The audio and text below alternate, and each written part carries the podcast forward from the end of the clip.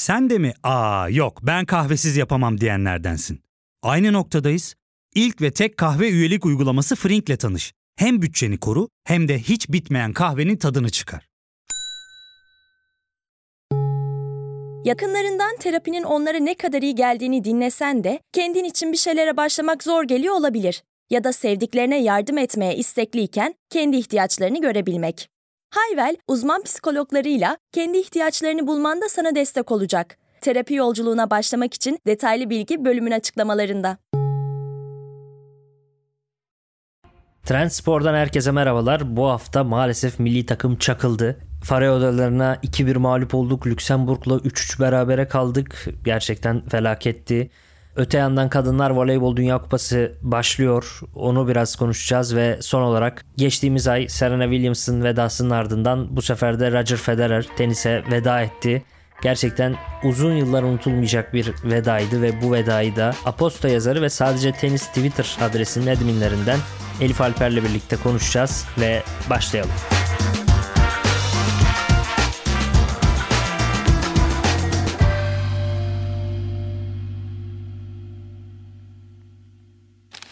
Şimdi milli takımla girişi yapalım. Gerçekten olabilecek en kötü senaryolardan bir tanesi gerçekleşti. Lüksemburg'la 3-3 berabere kaldık ve Faroe Odalarına da 2-1 mağlup olduk. Aynı zamanda U19 milli takımımız da Lüksemburg'la 4-4 berabere kaldı. Yani genç takım ve A takım olmak üzere Lüksemburg'dan tam 7 gol yedik bu hafta. Tabii çok sayıda sakat ve eksik de vardı ama işte konsantrasyon kaybı da çok yüksekti vesaire ama Türk milli takımının Faroe Odalarına kaybetmesinin hiçbir şekilde mazereti olamaz. Her ne kadar maç boyunca rüzgar mazeretine sığınılmış olsa da. Rüzgar Faroe Adaları lehine esiyor ve maç başladı. Başarılar milli takımımıza. Bunun çok bir mazeret kabul edilir tarafı olduğunu düşünmüyorum. Tabi bu kadar rüzgarda geriden oyun kurmaya çalışmak ve Altay'ın böyle sağ beke sol beke lob paslar denemesi, aşırtma, çok zor pasları bu kadar rüzgarda denemesi ve bu topların hepsinin taça gitmesi. Sonra taçı kullandığımızda da Faroe Adalarından baskı yemek falan. Aslında bir maç planı problemi gibi gözüküyor. Büyük bir konsantrasyon problemi gibi gözüküyor. Ve rakip de top şişiriyor sadece. Bu garipliği devre arasında tweet attım ve rüzgar size karşıysa nasıl top şişireceksiniz vesaire de dendi. İkinci yarıda Faroe Adaları kalecisi topu şişirdi. Rüzgardan top karambole bir yere düştü ve Faroe Adaları o düşen topu yakalayıp atak geliştirdi ve ilk gollerini bu şekilde attılar. Solvi Vatınamar Eren Solvi Vatınamar'da kaldı top. Solvi Vatınamar Davidsen Davidsen Davidsen topu ağlarımıza gönderdi. Yani bayağı rüzgara karşı da top şişirilebiliyor.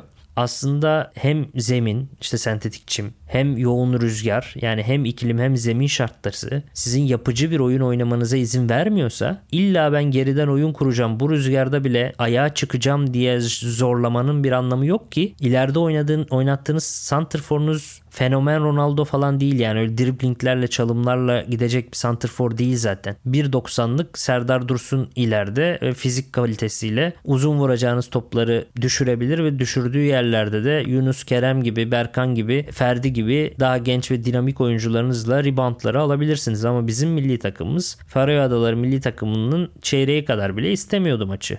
Maçı istemediğiniz zaman da işte bu rüzgardır, zemindir onlar da kaliteyi biraz düşürdüğünde, yapıcı oyunu bozduğunda bozucu oyunu daha çok isteyen tarafın kazanması pekala olabiliyor. Böyle sürprizler büyük takımlar maçları yeterince istemediğinde daha çok gerçekleşir. Siz öyle geriden o rüzgarda oyun kurmaya çalışırken rakip vurur ve vurduğu topta reboundu almaya koşar ve sizden daha güçlü bir şekilde koşarsa, daha inanmış, daha hırslı bir şekilde koşarsa bu gerçekleşebiliyor. Böyle bozucu iklimlerde bazen rakip kadar en azından rakibe yakın seviyede en azından mücadele etmeniz gerekiyor ki o zaman kaliteniz biraz ön plana çıkabilsin. Burada yani bir problem var. İlk yarıda bilhassa Altay mı karar verdi böyle geriden lob paslarla çıkmaya yoksa Kuntz'un özellikle istediği bir şey miydi? Onu da ayrıca merak ediyorum yani. Gerçekten çünkü bu, bu zemin ve bu iklimde bu rüzgarda en oynanmayacak oyunu oynadık ilk yarı boyunca mesela. Onu da ayrıca merak ediyorum. Bu arada golleri de ikinci yarıda hani rüzgar bizim arkamızdayken sözde avantaj olmuşken yedik ve o şekilde yenildik. O da boş bir mazeret olduğunun ayrı bir kanıtı zaten. Ama bu maçlardan ziyade benim değinmek istediğim esas konu milli takım seçiciliği ile ilgili. Hatırlarsanız Mircea Lucescu döneminde bazı menajerlerin oyuncularının milli takıma daha kolay seçildiğine dair sevgili Atilla Türker'in haberleri vardı ve bu haberler ciddi tartışma konuları yaratmıştı. Adını sanını bilmediğimiz ikincilik oyuncuları, gurbetçi oyuncular milli takıma seçilebiliyordu. Ve Atilla Türker de bu konuda önemli belgeler ortaya çıkarabilmişti. Şimdi bu dönemde de aynısı yaşanıyor mu acaba diye insan bu seçiciliği gördükten sonra sormadan edemiyor gerçekten. Zira böyle bir kadroya bir bakalım hep birlikte. Çünkü garip bir durum var. Şimdi kale konusunda Uğurcan Altay ve Doğan Alemdar seçildi. Ersin zaten çok formsuz. Çok fazla da alternatifi yok. Ligde Günay formda ama Günay da zaten tecrübeli bir kaleci. Yani sonradan hani alacaksınız ama zaten daha sonra Uğurcan Altay vesaire oynayacak. O yüzden çok da almaya gerek yok. Doğan da Rende rotasyon oyuncusu. Onu 3. kaleci olarak almak Günay'ı almaktan daha mantıklı olabilir.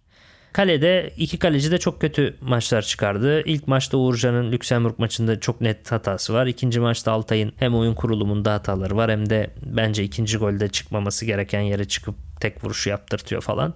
Ama zaten kalecide çok fazla bir rotasyon yok. Yine de maç ritmini kaybetmiş bir kaleci Uğurcan'la başlamak da bir soru işareti. Bu maç ritmi olmamayı, kendi takımında fazla oynamamayı birazdan değerlendireceğim. Pozisyon pozisyon gitmeye devam edelim. Sağ bekte Zeki var. Oynayan bir oyuncu. Roma'da oynuyor. Bu iki maçta da oynadı. Mert Müldür alternatif zaten sakat. Onur Bulut da geçen sezonun Süper Lig'de en iyi sağ beklerinden bir tanesi. Nihayet bu sezon da gayet iyi gidiyordu. O da kadroya girdi yedek sağ bek olarak. O da okey. Sol bekte Eren Elmalı var. Sezona çok iyi başlamıştı ama sonradan bir düşüş yaşadı. Trabzon'da tabii alternatifi de yok. Her maçta da o oynuyor. Avrupa, Lig vesaire.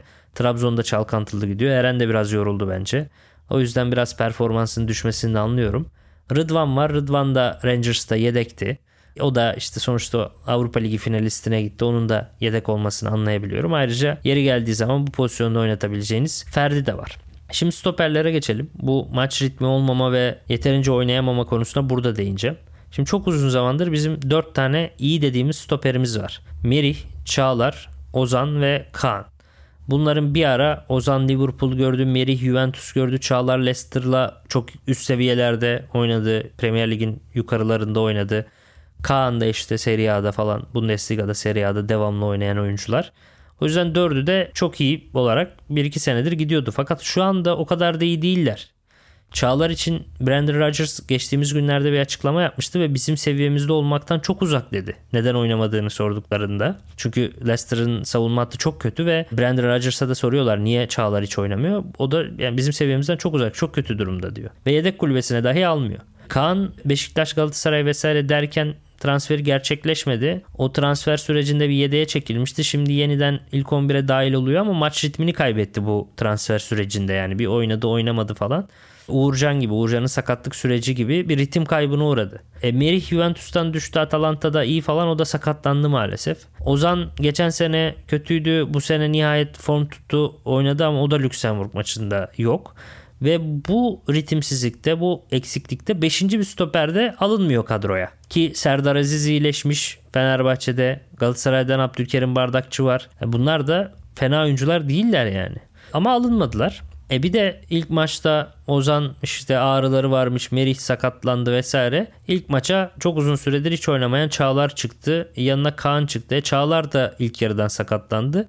Tolga Ciğerci Lüksemburg maçının ikinci yarısında stoper oynadı mesela. Ki Tolga da sonradan dahil edilmişti kadroya. İlk açıklanan kadroda yoktu. E şimdi Lüksemburg maçına çıkıyorsunuz. Yeni bir dönem milli takım. Uğurcan maç ritmini kaybetmiş. Çağlar oynamıyor ilk 11'deki. Kaan oynuyor oynamıyor. Ee, bir oynadı bir oynamadı. Maç ritmi yok. Santrfor'a çağırıyorsunuz Halil oynamıyor. Serdar Dursun oynamıyor bu kadar çok oynamayan oyuncuyu çağırırken lige mesela damga vurmuş ilk 7 haftada çok iyi futbol oynayan Salih'i almıyorsunuz mesela kadroya. Oynamayan Berkan oynamıyor mesela Galatasaray'da onu alıyorsunuz. Çok fazla oynamayan oyuncu olduğu zaman da mesela Lüksemburg maçına bakın. İlk golde Uğurcan işte maç ritmi yok. Uğurcan Çakır'ın. Konsantrasyon kaybı çıkıyor olmayacak yere. Yediriyor golü. Uğurcan'ın büyük hatası. İkinci gol Kaan'ın yine maç ritmi olmayan Kaan'ın bir pas hatası vesaire. Bir de oradan yiyorsunuz ikinci gol. Üçüncü golü zaten stoper olmayan Tolga Ciğerci'nin kötü markajında bomboş bıraktığı oyuncu atıyor. 3 tane gol de aslında oyun ilk ikisi maç ritmini kaybetmiş oyuncunun ille de ilk 11 oynaması Kuntz'un tercihi nedeniyle. Üçüncü de bence iyi bir yedek stoper kadroya almayıp da orta saha onu da sonradan aldığınız orta sahayı stopere çekmek yüzünden yani yine Kuntz'un hatası. Ve bundan dolayı da Lüksemburg maçı yaşanıyor. Ondan sonra tabii Merih Çağlar falan kadrodan çıkarılıyor. Yerine çağrılan oyuncular Ravil Tagir ve Cenk Özkaçar. Ravil Başakşehir'de oynayamadığı için Belçika Ligi'ne kiralandı. Westerlo'ya. Westerlo'nun da sahipleri tanıdık. Hani tanıdık takıma kiralandı. E orada da Ravil o takımda bile rotasyon yani. Bir oynuyor bir oynamıyor falan işte. Son iki maçta oynamış falan yani. Maç ritmi onun da eksik. Cenk Özkaçar'ın dakikası yok. Ve Cenk Özkaçar ve Ravil, Abdülkerim ve Serdar Aziz gibi çok daha tecrübeli ve kaliteli oyuncuların yerine tercih ediliyor. Şimdi bu bir dönem Abdullah Avcı milli takımında da vardı. Böyle Serdar Saraer gibi işte Tunay Torun gibi falan. Sonradan hiçbir yerde oynayamamış doğru düzgün. Bundesliga 2'den falan futbolcular A milli yapılmıştı böyle genç ve yeni jenerasyon vesaire diye ve insanlar da alkışlıyordu. Belki biz de yapmışızdır aynı hatayı şimdi hatırlamıyorum da. O dönem milletin hoşuna giden işler yapılıyordu. Bizde çok garip bir şey var. Kulüpler genç oyuncularına fırsat tanımıyor. A milli takım genç oyuncu yetiştirme yeri gibi gözüküyor. Aslında bunun tam tersi olması lazım.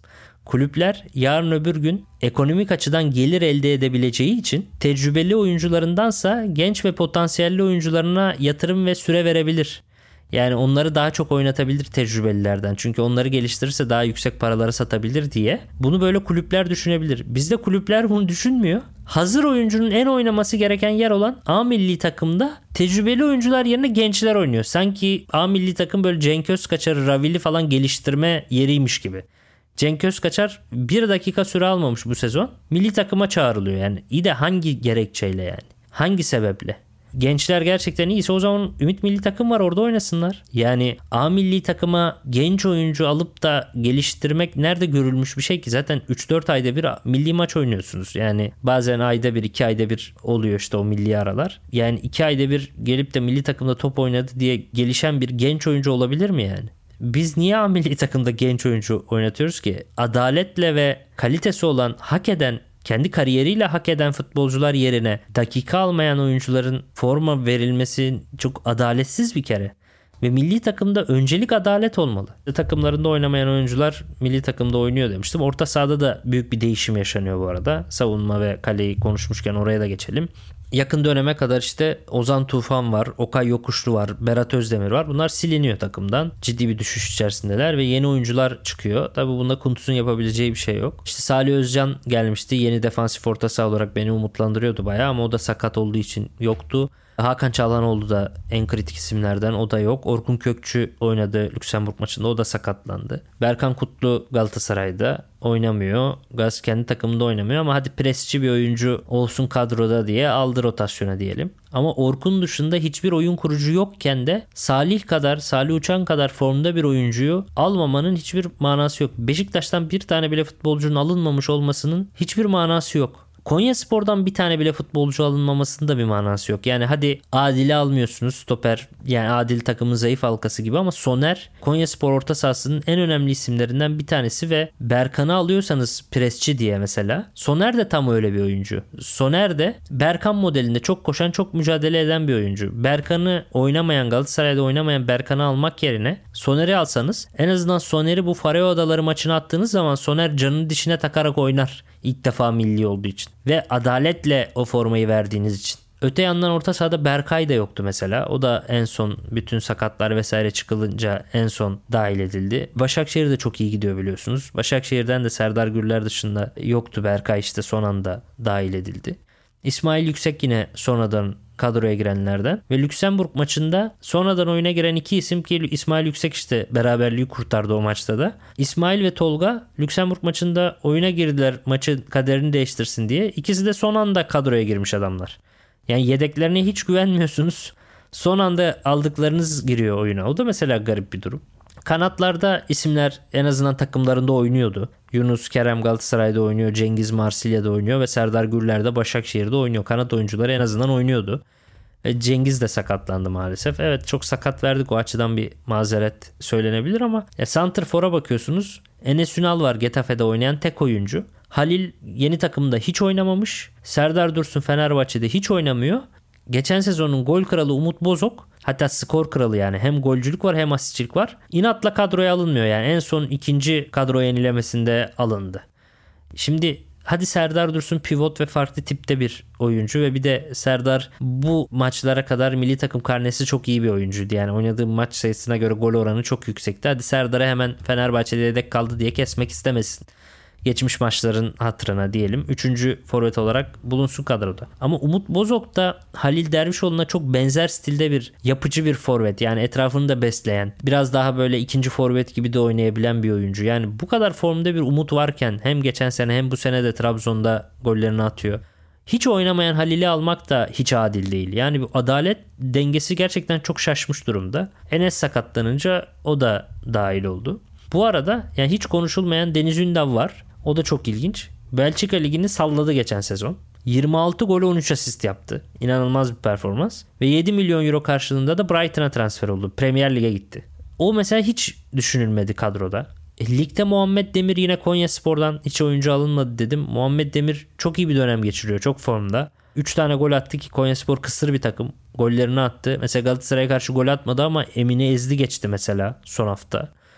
Muhammed Demir de düşünülmedi. Bu açılardan yani milli takım seçiciliğiyle ilgili de adalet noktasında benim çok ciddi şüphelerim var. Araştırmadım tabii Atilla Türker gibi ama insan bir bütün bu oyuncuların menajerlerine bakmak ister yani. Varsa bu podcast'i dinleyen genç gazeteci arkadaşlarım böyle bir tavsiyede bulunayım yani milli takımın seçilen futbolcularının bir menajerlerine bir bakmakta fayda var diye düşünüyorum. Bu milli takımda sevinilecek bir gelişme olduysa işte Lüksemburg maçında İsmail Yüksek'in sonradan oyuna girip attığı gol belki söylenebilir. Çünkü 3-4 ay önce küme düşen Bursa Spor'da son haftalarda yedek kulübesine düşmüş bir oyuncuydu İsmail. Ve Fenerbahçe'ye geldi Jesus'la birlikte çok iyi bir dönem geçirdi. Şimdi 3-4 ay önce TFF 1. Lig'de yedek olan, TFF 1. Lig'in dibinde yedek olan bir de İsmail. Şu anda Ren deplasmanına Avrupa Ligi'ne gidiyor. Milli takımla oynuyor falan milli takımın beraberliğini kurtarıyor. Bu çok güzel bir dönem tabii onun için. Ama çok da zor bir dönem. Çünkü şöyle hatırlayın hazırlık maçlarında çok iyi bir İsmail var. Sonra bir Kiev maçı oynanıyor. Maç çok iyi giderken İsmail bir kırmızı görüyor ve onun hatası yüzünden de tur kaybediliyor. Ona rağmen oradan düşüş yaşamayıp tekrar bu Ren maçları, milli takım vesaire tekrar ayağa kalkabilmesi de İsmail açısından gerçekten çok değerli. Çünkü bu kadar çalkantılı işte Bursa Spor'la küme düş bir de yedek kal. Oradan gel çok iyi bir kamp dönemi. Kiev maçında çok büyük hata. Oradan tekrar ayağa kalk. İsmail için gerçekten çok değerli ki Jorge Jesus da bu milyarda Fenerbahçe TV'ye bir açıklamada bulundu ve İsmail Yüksek'le ilgili orada önemli bir cümle sarf etti.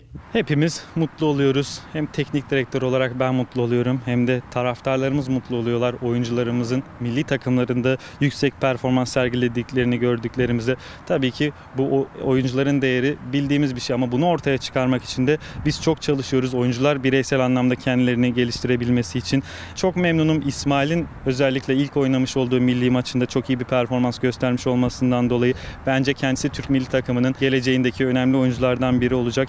Biz belirtmiş olduğum gibi bütün kolektif çalışmalarımızı aslında bireysel olarak oyuncuların en iyilerini çıkarabilmek için yürütüyoruz. Umarız Jesus'un söylediği gibi İsmail e, gelişimine devam eder ve Türk futbolunun gelecekteki önemli isimlerinden biri olur diyeyim. Ama Fenerbahçe'den İsmail ciddi anlamda bir umutlandırıyor olsa da bir başka Fenerbahçeli oyuncu için yani İrfan Can için o kadar büyük maliyetler, o kadar büyük ümitler ama iki maçta da çok etkisizdi. Galatasaray'dan Yunus da etkisizdi. Bunu hani Fener, Galatasaray, Beşiktaş vesaire çekişmesi olarak yormuyorum. Ama yani bu kadar İrfan kadar yetenekli, İrfan kadar üzerine yatırım yapılmış bir oyuncu çok daha fazlasını hayal ettirmeli yani. 1.90 dakikada bir tane şut atacağım, bir tane pas atacağım diye 90 dakika boyunca hem takım oyununu bozması, hem takım savunmasını zora sokması vesaire bu tip bir oyun tarzı artık maalesef kalmadı ki neden İrfan'a sadece yerel olarak büyük bir ilgi ve alakanın olduğunu ama Avrupa'dan niye hiç doğru düzgün bir teklifin gelmediğini sanki bu oyunda biraz gösteriyor gibi.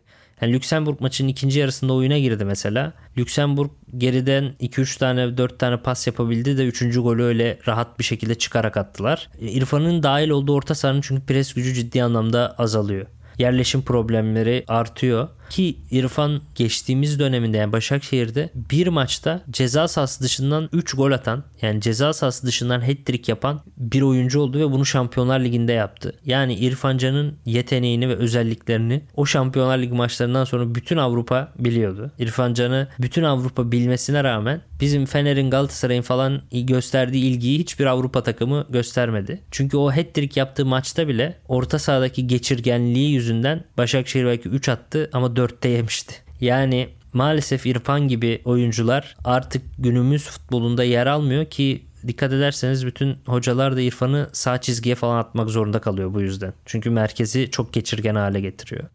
Ama yine de büyük yetenek tabii ki. Yani biraz kafayı verebilse, biraz da profesyonel olabilse hani neler yapabileceğini hep hayal ettiriyor ama çok uzun zamandır da bu hep bir hayal kırıklığı olarak kalıyor. İsmail ile ilgili ne kadar umutluysam, geleceğe dair ne kadar ümitliysem İrfan Can'la ilgili de o kadar hayal kırıklığı yaşamaya devam ediyorum. Gerçi çok da şaşırdığım bir şey olmamıştı. Daha bu Başakşehir'den Galatasaray'a mı Fener'e mi denirken hatta daha Fener ismi geçmiyorken Galatasaray'a yazılırken bile niye Şampiyonlar Ligi'nden Avrupa'dan hiç teklif yok da Galatasaray Fenerbahçe bu kadar istiyor diye hep söylerdim. Maalesef Fenerbahçe kariyeri de benim beni yanıltan bir kariyer olmadı. Milli takımda da işte ayda yılda bir görüyorsunuz. Bir tane şut atacak da maç çevirecek falan. Böyle bir futbol kalmadı artık maalesef. Son olarak maçın ardından Hamit Altıntop yayıncı kuruluş TRT'nin programına dahil oldu ve orada önündeki masaya da vura vura çok net açıklamalarda bulundu. Ya arkadaşlar yine diyorum ya gündeme gelir gelmez ya gerçek bu. Başkan ve sorumlu kişi yönetimdir federasyonda. Biz buradayız hocayla devam ediyoruz diyoruz.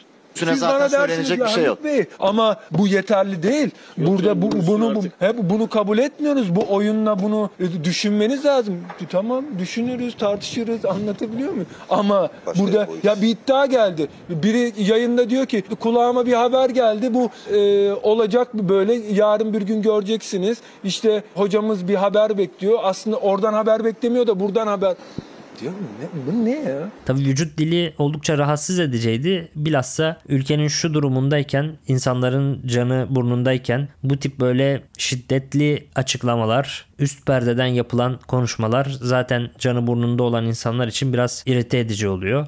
Hamit'in açıklamaları da biraz o tondan yadırgandı ve eleştirildi. Belki içerik olarak haklı olduğu taraflar var. Bilhassa haklı olduğu taraf olarak medyada belli teknik direktörlere yakın olan bazı isimler var ve medyadaki bu isimler hem Kuntz'u hem Hamit Altıntop'u hem milli takımı yapıcı değil daha çok bozucu şekilde eleştirmeyi tercih ediyorlar ki kendilerine yakın olan teknik direktörler göreve gelsin ve onlar da buradan biraz fayda sağlasın. Belki de böyle düşünenler var maalesef ve Hamit Altıntop da açıkçası buna imada bulunuyor ama kendisi kendisini o kadar kötü ifade ediyor ki hem işte masaya vura vura hem de böyle çok üst perdeden bir şekilde ifade ediyor ki haklı olduğu konuda da haksız duruma düşüyor. Öte yandan bence haksız olduğu bir konu da var. O da diyor ki işte tabii ki turnuvalara katılalım, başarılı olalım ama benim en çok istediğim diyor. Van'da 10 yaşındaki bir çocuğun da bu sisteme inanması. Valla bence Van'da 10 yaşındaki bir çocuğa bu sistemi inandırmak istiyorsanız son haftaya kadar gol yemeyen Konya Spor'dan Soner Dikmen'i hazır bu Faroe Odaları maçlarında kadroya almanız lazım. Muhammed Demir'i kadroya almanız lazım. Burnley'de sadece 2 dakika süre bulmuş Halil yerine bu sezon son 4-5 maçta bilhassa çok kuvvetli bir çıkış yapmış Muhammed'in orada olmayı hak ettiğini herkes biliyor. Veyahut yine Halil yerine yine süre alamayan veya Serdar veya Halil yerine geçen sezon 20 gol atmış gol kralı olmuş. Bu sene Trabzonspor'a gitmiş yine gollerle devam eden Umut Bozok'un orada olmayı hak ettiğini pekala görebiliyoruz. Yani orada forma adaletiyle de ilgili bir problem var ve Van'da 10 yaşında bir çocuk önce buna bakar. Eğer ligin bu hafta itibariyle lideri Adana Demirspor'dan hiç kimseyi almıyorsanız, stoper Samet'i bile almıyorsanız ve hala Cenk Özkaçar'ı Valencia'da bir dakika bile süre almamış son olarak Cenk Özkaçar'ı veya Belçika'nın orta sıralarında alt sıralarında yedek rotasyon olarak takılan Ravili alıyorsanız hala liderden oyuncu almak yerine Van'daki 10 yaşında çocuğu ikna etmek hiç o kadar kolay olmayacaktır bence kendi ligine de sırt çeviren ve bir sürü gurbetçi oyuncuyu kadroya katmaya devam eden bir milli takım var. Açıkçası Van'daki bir çocuğu bu şekilde ikna etmenin de zor olduğunu düşünüyorum. Hem forma adaleti olarak hem de bu sene lige damga vuran 3 tane takım var ilk 7 hafta itibariyle. Biri Adana Demirspor lider, biri Konya Spor son haftaya kadar gol yemedi. Biri de Başakşehir hala gol yemedi ve Avrupa'da da dolu düzgün devam ediyor. Özellikle Anadolu şehirleri olan Adana ve Konya'nın bu kadar başarılı 7 haftası sonrasında bir tane bile oyuncusunun kadroya dahil edilmemiş olması ki Muhammed, Soner, Samet gibi formda oyuncular da var. Yerli oyuncular da var. Bunlara rağmen gidip şampiyonşipte sadece 2 dakikası olan Halil'i tercih ediyorsanız, 1 dakika bile süre alamamış Cenk Özkaçarları falan tercih ediyorsanız o zaman kusura bakmayın Van'da 10 yaşındaki çocuk sizin sisteminize inanası gelmez. O yüzden içerikle ilgili de böyle bir problem vardı. Ama genel olarak zaten Hamit Altıntop'un kekeme olması gibi bir özel bir problemi de var ve bu son derece doğal ama Hamit Altıntop heyecanlandığı zaman veya stres anındayken bu durum biraz daha artıyor ve biraz daha onu zorluyor açıkçası. O yüzden Hamit Altıntop bu organizasyonun başındaki bir kişi olarak da bence milli takımdaki durumları, olayları daha iyi ifade edebilecek bir basın sözcüsüne de istihdam açması gerekiyor.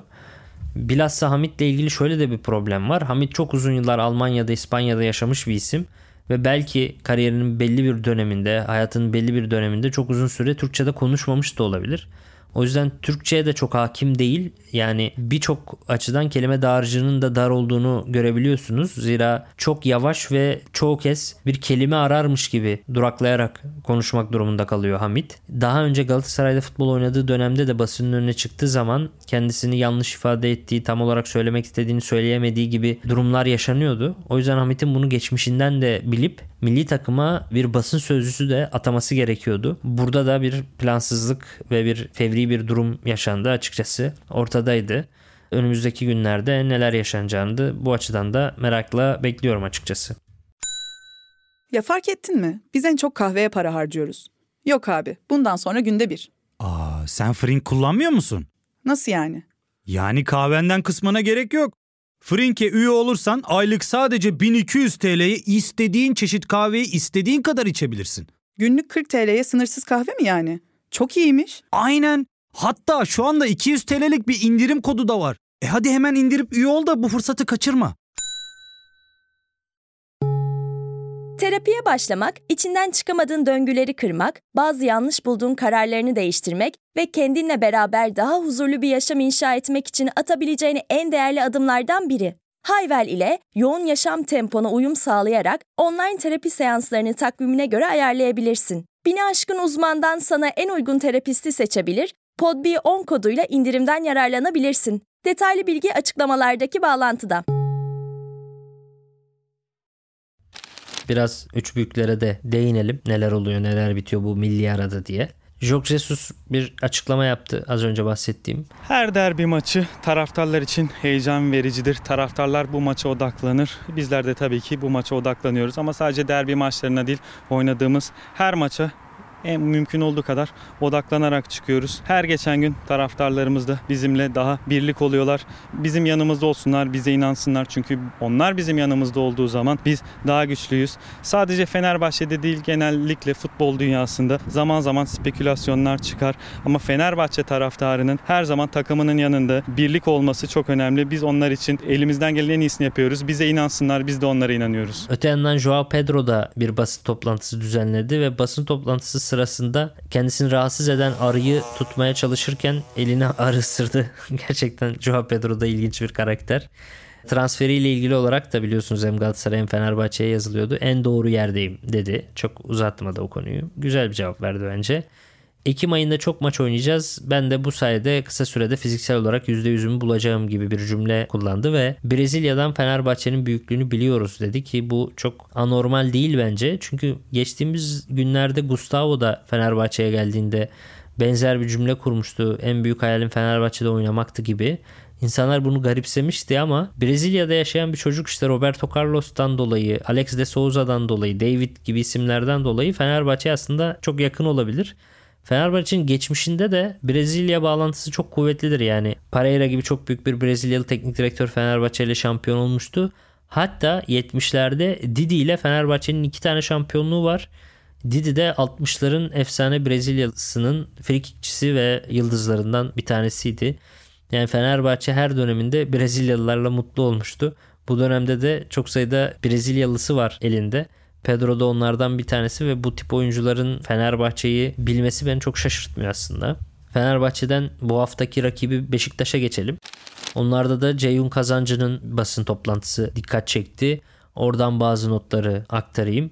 Ceyhun Kazancı bu yaz transfer döneminde 9 yerli ve 9 da yabancı gönderdik. Toplam 23,5 milyon euroluk bütçe açtık dedi maaş bütçesi. Maaş bütçesi önemlidir bu gibi takımlarda. Çünkü giderlerin neredeyse %90'ı oyuncu maaşlarına gider. O yüzden maaş bütçesini düşürmek gerçekten önemli.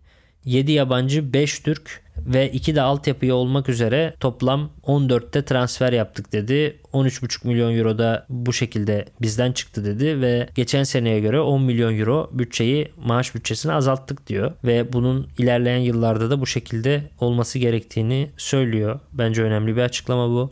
O da taraftarından destek bekliyor malum derbi haftası ve tartışılan Valerian İsmail ile ilgili de şu cümleyi kullanıyor. Sistemimiz çok kolay bir sistem değil intensity dedikleri yoğunluk olarak Türkçe'de çevirebileceğimiz yoğun baskıyla oynamaya çalışan bir takım hüviyetine getirmeye çalışıyor hoca bu takıma. Yine söylediğim gibi zaten ligimizde en büyük eksiklerden bir tanesinin ritim olduğu, tempo olduğunu düşünüyoruz. Bunu geri kazanmaya çalışıyoruz ve ben yani eminim ki taraf tarafsız herkes buna katılacaktır. Oynadığımız maçların belirli kısımlarında bu tempoyu gösterebildiğimizi, rakiplerimizi zor duruma düşürebildiğimizi düşünüyorum, inanıyorum. Özellikle Karagümrük ve Sivas maçlarına kendi evimizde oynadığımız taraftarımızın da coşkusuyla çok özel bazı sekanslar yaşadık maçların içerisinde. Dolayısıyla bu gelişimin hızlı bir şekilde devam edeceğini ve takımımızın az evvel söylediğiniz gibi takım kadrosunu da zaten birbirini son derece tamamlayan ve son derece alternatifli bir kadro olduğunu düşünüyoruz. E, bunların hepsini bir araya getirdiğimizde Sayın Valerian İsmail önderliğinde bu sezon şampiyonluğu kazanacağımızı düşünüyoruz. Bu cümle önemli çünkü işte Sercan'ın da sorduğu gibi Sercan Dikme soruyor bu soruyu. Bir süredir işte basında Valerian İsmail gider, Şenol Güneş gelir tipi açıklamalar var. Yani Ceyhun Kazancı hiçbir şey ima etmiyor, hiç açık kapı bırakmıyor ama bu açıklamaların 180 derece hemen dönebildiğini de biliyoruz. Özellikle bu derbiden çıkacak sonuca göre işler değişebilir. Şu an için vermesi gereken cevabı vermiş gibi görünüyor bence. Öte yandan ilgimi çeken konulardan bir tanesi bu yaz transfer döneminde içinizde kalan alamadığınız bir oyuncu oldu mu sorusuna Isaac Hien'i söyledi. Verona'ya gitti. 23 yaşındaki Burkina Faso asıllı İsveçli stoper ve Serie A'da da oynuyor. Muhtemelen yabancı diye belki de zorlayamadılar. Ve basın toplantısı bittikten sonra da benzer bir açıklamayı Yusuf Demir için yapmış. Ceyhun Kazancı muhabirler öyle söylüyor. Yusuf Demir'le biz de ilgilendik ama yabancı olduğu için vazgeçtik diyor. Öte yandan Beşiktaş demişken bu açıklama da Beşiktaş'ın gündemine girer diye düşünüyorum. Tolga Arslan A-Spor'a bağlandı geçtiğimiz günlerde ve Beşiktaş'ın hala kalbinde olduğunu söyledi. Beşiktaş taraftarı beni affederse bir gün dönebilirim gibi bir açıklamada da bulundu. Şu açıdan ilginç. Tolga Arslan Beşiktaş, Fenerbahçe vesaire Türkiye'den ayrıldıktan sonra Udinese'ye gitti Serie A'ya ve orada uzun süredir devamlı oynuyor. Gayet de iyi oynuyor. Artık 32 yaşında ama sanki böyle Türkiye'de bulamadığı mutluluğu Serie A'da buldu gibi bir durum var ki Serie A çok daha zor bir lig aslında. Ve Udinese 7 haftada 16 puan topladı. Lider Napoli'nin bir puan gerisinde 3. sıradalar. Çok iyi bir dönem geçiriyorlar. Tolgay da takımın önemli isimlerinden bir tanesi. Üç son olarak Galatasaray'a geçelim. Galatasaray'da bu milli arayı bir hazırlık maçıyla değerlendirdi ve fazla oynayamayan son gün gelen transferlerden Juan Mata resital sundu. Icardi de oynadı ama Icardi biraz fazla gol kaçırdı. Yine de hareketliydi diyelim. Genç oyuncular da forma giydi. Özellikle Baran 6 numarada dikkat çeken bir oyun oynadı. Çok da genç bir oyuncu. 21 yaşındaki Metehan da altyapıdan oynayan bir isim. Stoperde. O da iyiydi ama İstanbul Spor'un da çok zorlayabildiğini söyleyemem. Abdülkerim de iyiydi. İki stoperi de iyiydi. Dubois sol bekte oynadı. Pek hazır bir görüntü sergileyemedi. Okan Koçuk kaledeydi. Hatalı bir gol yedi. Misio de Mata'nın rahat ve şov yapan bir futbol oynamasını sağlayan etmen gibiydi bence. Dinamo gibiydi Misio de.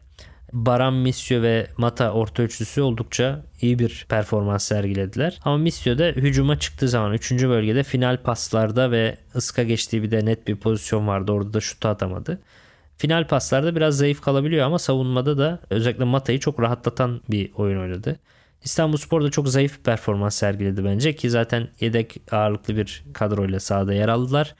Okan Buruk da maç sonrasında açıklamalarda bulundu ve kendisine yardımcı olarak Arda Turan'ın getirileceği yönündeki iddialarla ilgili de açıklamada bulundu ve Arda'nın değeri büyük ama şimdilik böyle bir durum yok dedi. Arda bizim için çok değerli yani benim için İlk oynadığı zaman beraber oynadık. Ondan sonraki dönem yani Türk futbolu için çok önemli, çok değerli bir isim. Yani Galatasaray'ın kapıları her zaman Arda için açıktır öncelikle. Arda'nın da tabii ki futbol sonrası özellikle hangi konuda futbolun içerisinde olacağına tabii ki kendi bu anlamda karar verecek. Bununla ilgili tabii ki kendini geliştirecektir. E, kendine tabii ki önemli bir şekilde yatırım yapacaktır. Geleceğine yatırım yapacaktır. Dediğim gibi hem bizim hem Galatasaray tabii ki Arda Arda bizim için önemli. Her zaman Arda'ya kapımız açık ama şu anda böyle bir şeyimiz olmadı. Biliyorsunuz geçtiğimiz günlerde Hasan Şaş da kendisini ziyaret etmişti.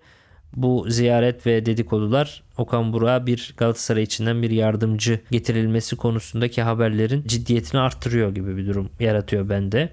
Son olarak Icardi ile Van Danara'nın ilişkisi Türkiye'ye taşınmış oldu tam olarak.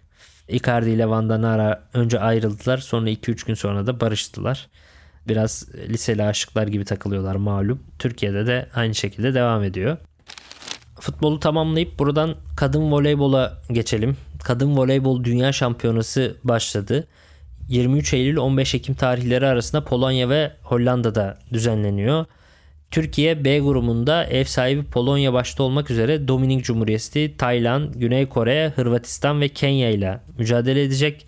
Milli takım ilk maçta birkaç önce Uluslar Ligi'nde yendiği Tayland'a 3-2 kaybetti ve gruba maalesef mağlubiyetle başladık.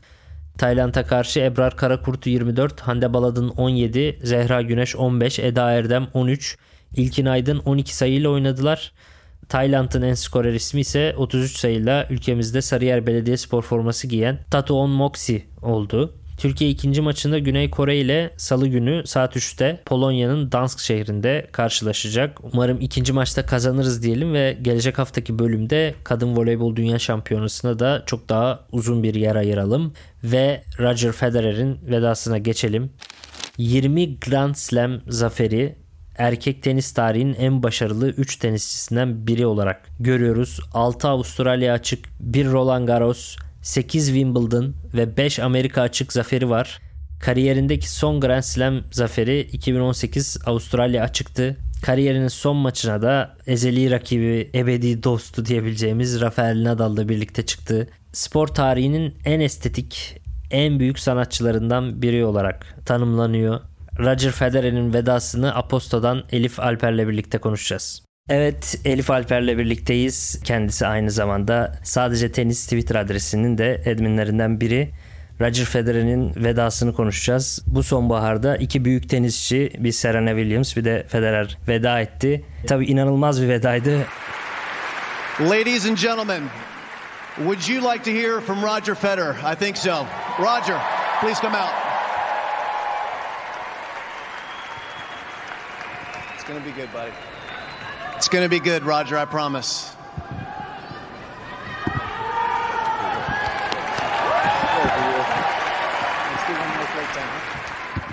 Önce bununla başlayalım istersen Elif. Evet merhaba Sinan. Gerçekten de öyle yani bir anda hem Serena Williams'ı hem de Roger Federer'i uğurlamış olduk tenisten. Bu hala bana çok tuhaf geliyor. Hala onlarla ilgili böyle dili geçmiş zamanda konuşamıyorum.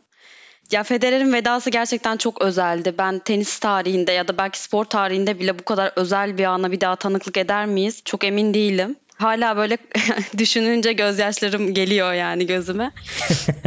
ya çok özeldi çünkü tenis bireysel bir spor, bir takım sporu da değil. Çok az takım e, müsabakası oluyor. Bu kadar bireysel bir sporda bu kadar böyle aynı kortta karşı karşıya kapışan tabiri caizse insanların gerçek anlamda yan yana ağlayarak veda ediyor olması içlerinden birine bence çok etkileyiciydi. Çoğu insan için de yani hiç sporu, tenisi takip etmeyen insanlar için bile içinde bir mesaj barındıran gerçekten bir şeyler bulabilecekleri bir vedaydı. Senin düşündüğünü hani dedin ya spor tarihinde böyle bir veda var mı diye. Ben de düşündüm hatta biraz da böyle araştırdım da. Herhalde yok yani bu kadar özel bir veda ki o kadar büyük sporcular hem hemen hemen her spor dalında çok büyük sporcular veda veda etti ve işte çok şaşalı vedalar, jübileler vesaire izledik ama bu kadar etkileyicisi çok ben hiç hatırlamıyorum ben açıkçası ve çok uzun yıllar sonra bile mutlaka hatırlanacak ki Serena'nın vedası da aslında güzeldi. İşte Venüs'e atfetti ve işte Venüs olmasaydı Serena da olmayacaktı falan. O, o anlar da güzeldi mesela ama bu çok çok ekstraydı gerçekten. Ya evet. Çok etkileyiciydi. Hani şöyle bir şey var. Bu aslında Federer'in planladığı bir veda değildi. Çünkü o muhtemelen işte bu Lever Cup'ı oynayacaktı. Sonra Basel'de oynayacaktı ve sonrasında bir Wimbledon daha oynamayı planlıyordu diye düşünüyoruz. Çünkü bu sene Wimbledon'da seneye görüşürüz demişti. Ama işte dizi daha fazla devam etmeyince birdenbire Lever Cup onun veda turnuvasına dönüşü verdi. Hani öncesinde belliydi zaten işte büyük dörtlünün orada olacağı. Hani Federer, Nadal, Djokovic ve Murray'nin orada olacağı. Ama bu son anda dönüşen veda turnuvası çok da doğru bir veda oldu diye düşünüyorum gerçekten hani planlansa bu kadar güzel olmazdı denilen şeylerden biri oldu. Ya çok güzeldi. Yani çünkü bu herhangi bir rekabet de değil bu arada. Hani bu özellikle 3 isim gelmiş geçmiş en iyisi olmak için bir rekabetin içindelerdi. Ortada bu kadar büyük bir şeyin olduğu bir rekabette bu kadar iyi dostluklar kurabilmek, böyle bir miras bırakabilmek belki de çok etkileyiciydi. O yüzden diyorum yani ben e, çok fazla paylaşım gördüm hiç sporla ilgilendiğini düşünmediğim insanlardan. Bu da Federer'in etki derecesinin ne kadar büyük olduğunu biraz daha gösteriyor aslında. Yani sporun, e, tenisin sporun çok üstünde bir etki derecesine sahip Federer. Yani yine tenisin sporun içinde kalacaktır ama ondan çok daha fazlası olduğunu bence burada yine görmüş olduk. Peki sence en büyük erkek tenisçi mi tarihteki? Ya ben buna cevap veremiyorum gerçekten. Hani ben kendim bir Nadal takipçisiyim diyeyim. Ya evet sayılar tabii ki önemli. Bugün Rolex'in bir reklamı vardı işte Federer'in vedası ile ilgili. O şeyle başlıyor. Hani en büyüğü nasıl ölçüyoruz diye bir soruyla başlıyor. Yani Federer'i düşündüğünüzde sayılar ne kadar önemli? Tabii ki evet. Yani Federer'in bugünkü Federer olmasında kurduğu dominasyon ya da en çok slam kazanan erkek oyuncu olmuş olması önemli. Ama onu tanımlayan tek şey bu sayılar değil. O yüzden de o tarihin en iyisine ne, nasıl karar vereceğiz bilmiyorum ama Federer biraz daha böyle işte o Michael Jordan'ın yarattığı ne bileyim hani sporu ileriye taşıyan, kendi sporunu çok fazla kişiye yayan ve ileri taşıyan figürlerden biri. O yüzden özel hep özel bir yeri olacak diyebilirim Federer'in. Bazı sporcular böyle markalarıyla da özdeşleşip kendileri isimleri üzerine bir marka yaratıyorlar ya The Last Dance'da da işte Jordan'ı anlatırken bundan çok özellikle bahsedilmişti. Federer'de de böyle bir şey var sanırım değil mi? Yani büyük bir marka haline geliyor. Ya tabii ki Federer hani bahsettiğim gibi aslında e, tenisle ya da sporla çok ilgilenmeyen kişilerin bile Federer hakkında bir fikri vardır. Yani kafalarında bir imaj vardır. İşte nedir? Elegans kelimesi onun için çok kullanılır. İşte zarafet, dans eder gibi, bir sanatçı gibi. işte bir ben de bir tane yazıda hani biraz fazla romantize etmiş gibi görünebilirim ama hakikaten öyle değil. Böyle tuvale fırça darbeleri vururmuş gibi tenisi o anlamda güzelleştiren ve farklılaştıran bir oyuncuydu. O yüzden yani hiç tenisle ilgisi olmayan belki Grand Slam'dan Grand Slam'e izleyen kişilerin bile aklında bir imajı vardır Federer'in. Bunun dışına baktığımızda her sene bir en çok kazanan sporcular listesi açıklanıyor. Burada da gerçekten böyle çok fazla gelir getiren işte Güney Amerikalı boksörler, dövüşçüler var, Amerikan futbolu oynayan kişiler var ve bunların arasında her zaman Federer'in ismini de görürsünüz tenis gibi ulaştığı kitle diğer o saydığım sporlar kadar yüksek olmayan bir sporda bir sporcunun bu listeye sürekli giriyor olması e, aslında Federer'in ne kadar bu anlamda bir marka olduğunu gösteriyor. Artık en son açıklanan listelerde kort dışı geliri 90 milyon dolara gelmişti. Yani zaten artık Federer öyle bir marka ki mesela Nike'la uzun süre işbirliği içindeydi ve sonra Nike'la işbirliği bittikten sonra Uniqlo ile anlaştı. Sanırım 2018'de ve Uniqlo anlaşmasında herhangi bir emeklilik maddesi yok. 10 yıllık bir anlaşma yaptı Uniqlo'yla. Emekli olduktan sonra da bu anlaşma devam edecekti. Yani artık öyle bir marka yani kortta olmasına gerek yok bir spor giyim markasıyla anlaşma yapıyor. E, ama kortta olmasa da bu anlaşma devam ediyor. Bu bence Federer'in nasıl büyük bir marka olduğunu gösteren önemli noktalardan bir tanesi.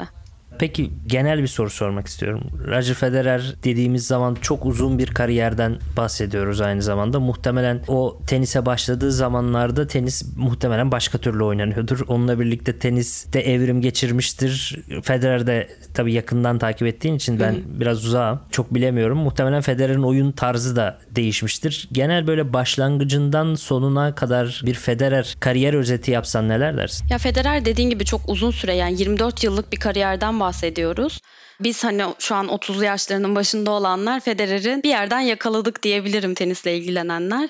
Ben o 24 yılın 20 yılına herhalde tanıklık etmişimdir. Ve o zaman baktığınızda hani Federer ilk işte ortaya çıktığında konuşulmaya başladığında farklı isimler vardı. Bambaşka isimler vardı teniste. İşte Agassi'ler, Sampras'lar, Andy Roddick'ler, Marat Safinler vardı. Ve oradan sıyrılan genç bir oyuncu olarak çıkmıştı Federer.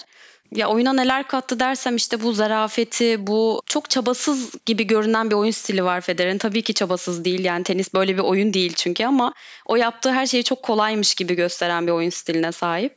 Gelişimi de tabii ki yani çok genç bir oyuncu 19-20 yaşlarında çıktığı için tabii ki de bir gelişim gösterdi. İşte backend'i eleştiriliyordu. O backend'ini geliştirdi. Zaten tekel backend oynayan az sayıda oyuncudan biri ve onu olabildiğince mükemmele yaklaştırdı diyebilirim. Yani Rafael Nadal bu Lever Cup'ta Federer'i tanıtırken şey demişti. Yani mükemmelliğin bir tanımı varsa bu odur demişti. E, gerçekten yıllar içinde oyununu o mükemmelliğe taşıdı.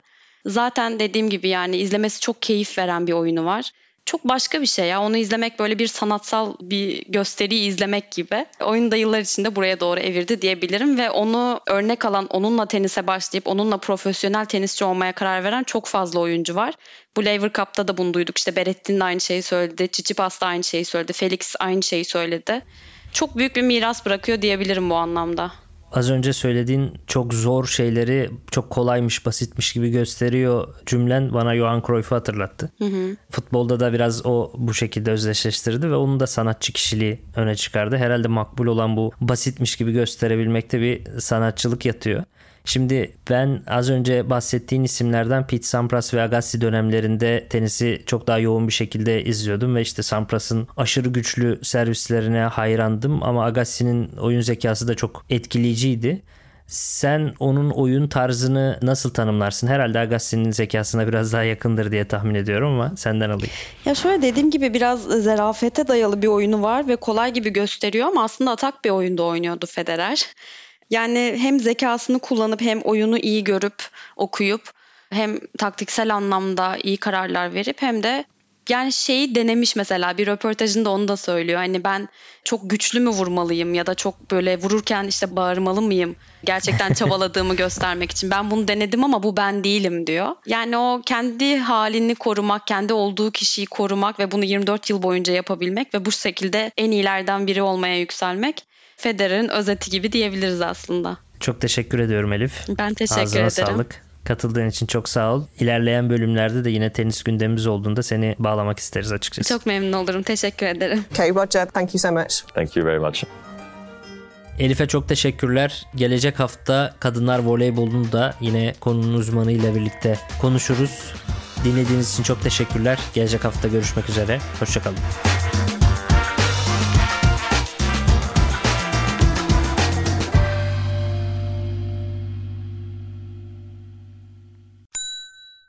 İlk ve tek kahve üyelik uygulaması Frink, 46 ildeki 500'den fazla noktada seni bekliyor.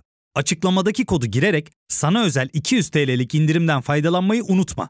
Hadi sen de Frink üyeliğini başlat, kahven hiç bitmesin. Hem bugününe hem yarınına katacaklarıyla terapi yolculuğuna ve daha iyi hissetmeye bugün Hayvel ile başla. Açıklamadaki linkten Hayvel'i indir, ücretsiz tanışma görüşmelerinin ardından bütçene uygun seans paketini seç ve terapi yolculuğuna başla.